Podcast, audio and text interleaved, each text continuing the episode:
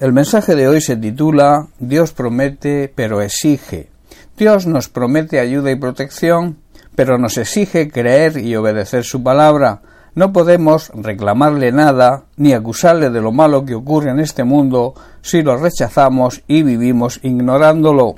En el Salmo 127, versículos 1 al 3, eh, el salmista dice lo siguiente, si el Señor no edificare la casa, en vano trabajan los que la edifican, si el Señor no guardare la ciudad, en vano vela la guardia. Por demás es que os levantéis de madrugada y vayáis tarde a reposar, y que comáis pan de dolores, pues que a su amado Dios dará el sueño. He aquí, herencia del Señor son los hijos.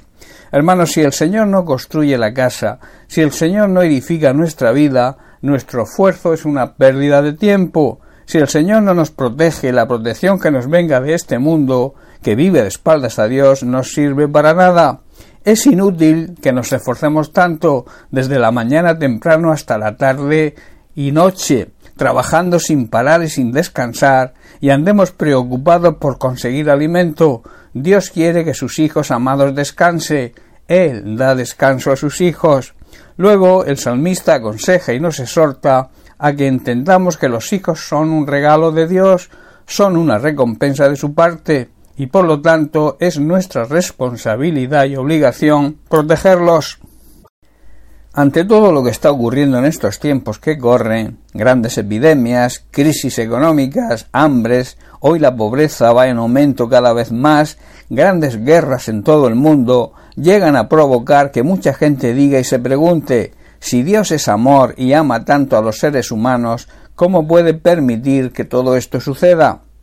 Cuando suceden cosas como las que hoy estamos viendo y viviendo, nos acordamos y nos conmueve lo que ocurre con los pobres, los inocentes que mueren en las tremendas injusticias que son las guerras y otras injusticias que se cometen diariamente, los casos de corrupción y todo tipo de maldad. Pero déjame decirte algo, Dios aún se conmueve más. Todo este tipo de cosas suceden por la gran crisis espiritual que hoy existe en este mundo. Una nación que no acepta, que no quiere saber nada de Dios, que quiere quitar a Dios de todas las instituciones, una nación que va en contra de toda ética y moral cristiana, está condenada al fracaso y a la crisis económica y social. En definitiva, le espera un futuro muy duro e incierto. La culpa, por tanto, de todo esto no es de Dios, porque Dios nos dio voluntad propia, poder decidir por nosotros mismos, el libre albedrío, y Él no va a contender con lo que ya nos ha concedido a los seres humanos. Aquí surgen ciertas preguntas. ¿Cómo podemos esperar que Dios nos bendiga? ¿Cómo podemos pedirle a Dios que nos ayude? ¿Cómo podemos pedirle a Dios que nos proteja? Y sobre todo, ¿cómo podemos pedirle a Dios explicación de todo lo que está ocurriendo y que solamente nosotros somos responsables de todo? ¿Cómo podemos culpar a Dios de lo que ocurre cuando le pedimos que se aleje de nuestra vida, de las escuelas, de las universidades, de todo tipo de instituciones e incluso del gobierno?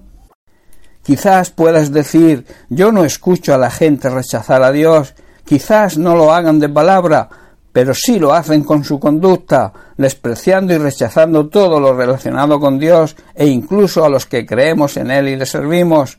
Por otro lado, el mundo incrédulo, las personas que ni creen ni quieren saber de Dios, todo lo que ocurre dicen que es producto de la casualidad, como si hubiéramos nacido por casualidad, vamos. Si el sistema mundano sigue en esta corriente, viviendo de espaldas a Dios dentro de no mucho tiempo, se van a preguntar ¿Por qué nuestros hijos, que como hemos visto son herencia bendita de Dios, y los jóvenes de hoy no tienen conciencia de lo que está bien y de lo que está mal? ¿Por qué no les importa hacer daño a los demás?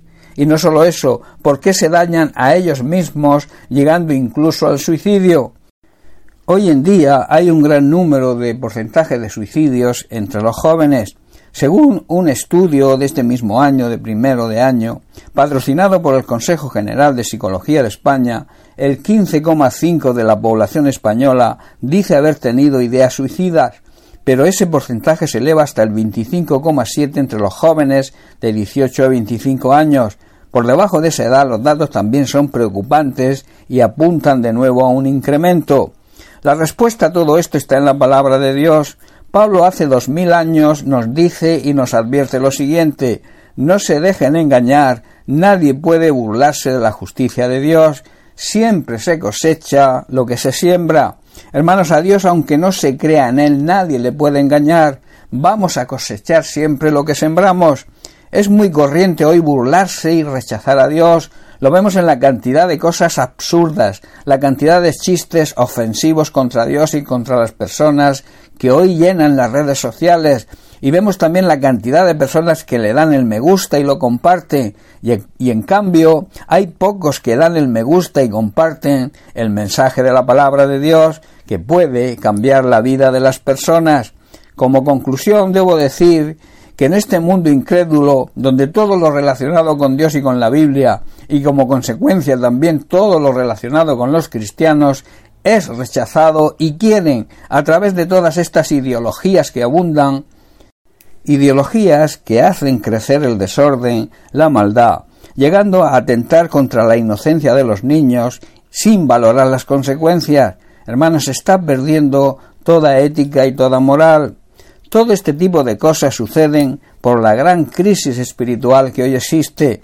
Por tanto, es tiempo de que esta humanidad se vuelva a Dios, dejar que su palabra, dejar que sus enseñanzas llenas de amor y misericordia rijan y dirijan nuestras vidas y este mundo podrá cambiar. De lo contrario, iremos al fracaso y al desastre total. Alguien dijo que el fracaso o el éxito son decisiones que los seres humanos tomamos. Recuerda, Dios promete ayuda y protección, pero nos exige fe y obediencia a su palabra. Tomemos pues la decisión de hacerlo y este mundo cambiará por completo. Bien, pues hasta aquí el mensaje de hoy. Que Dios te bendiga. Un abrazo.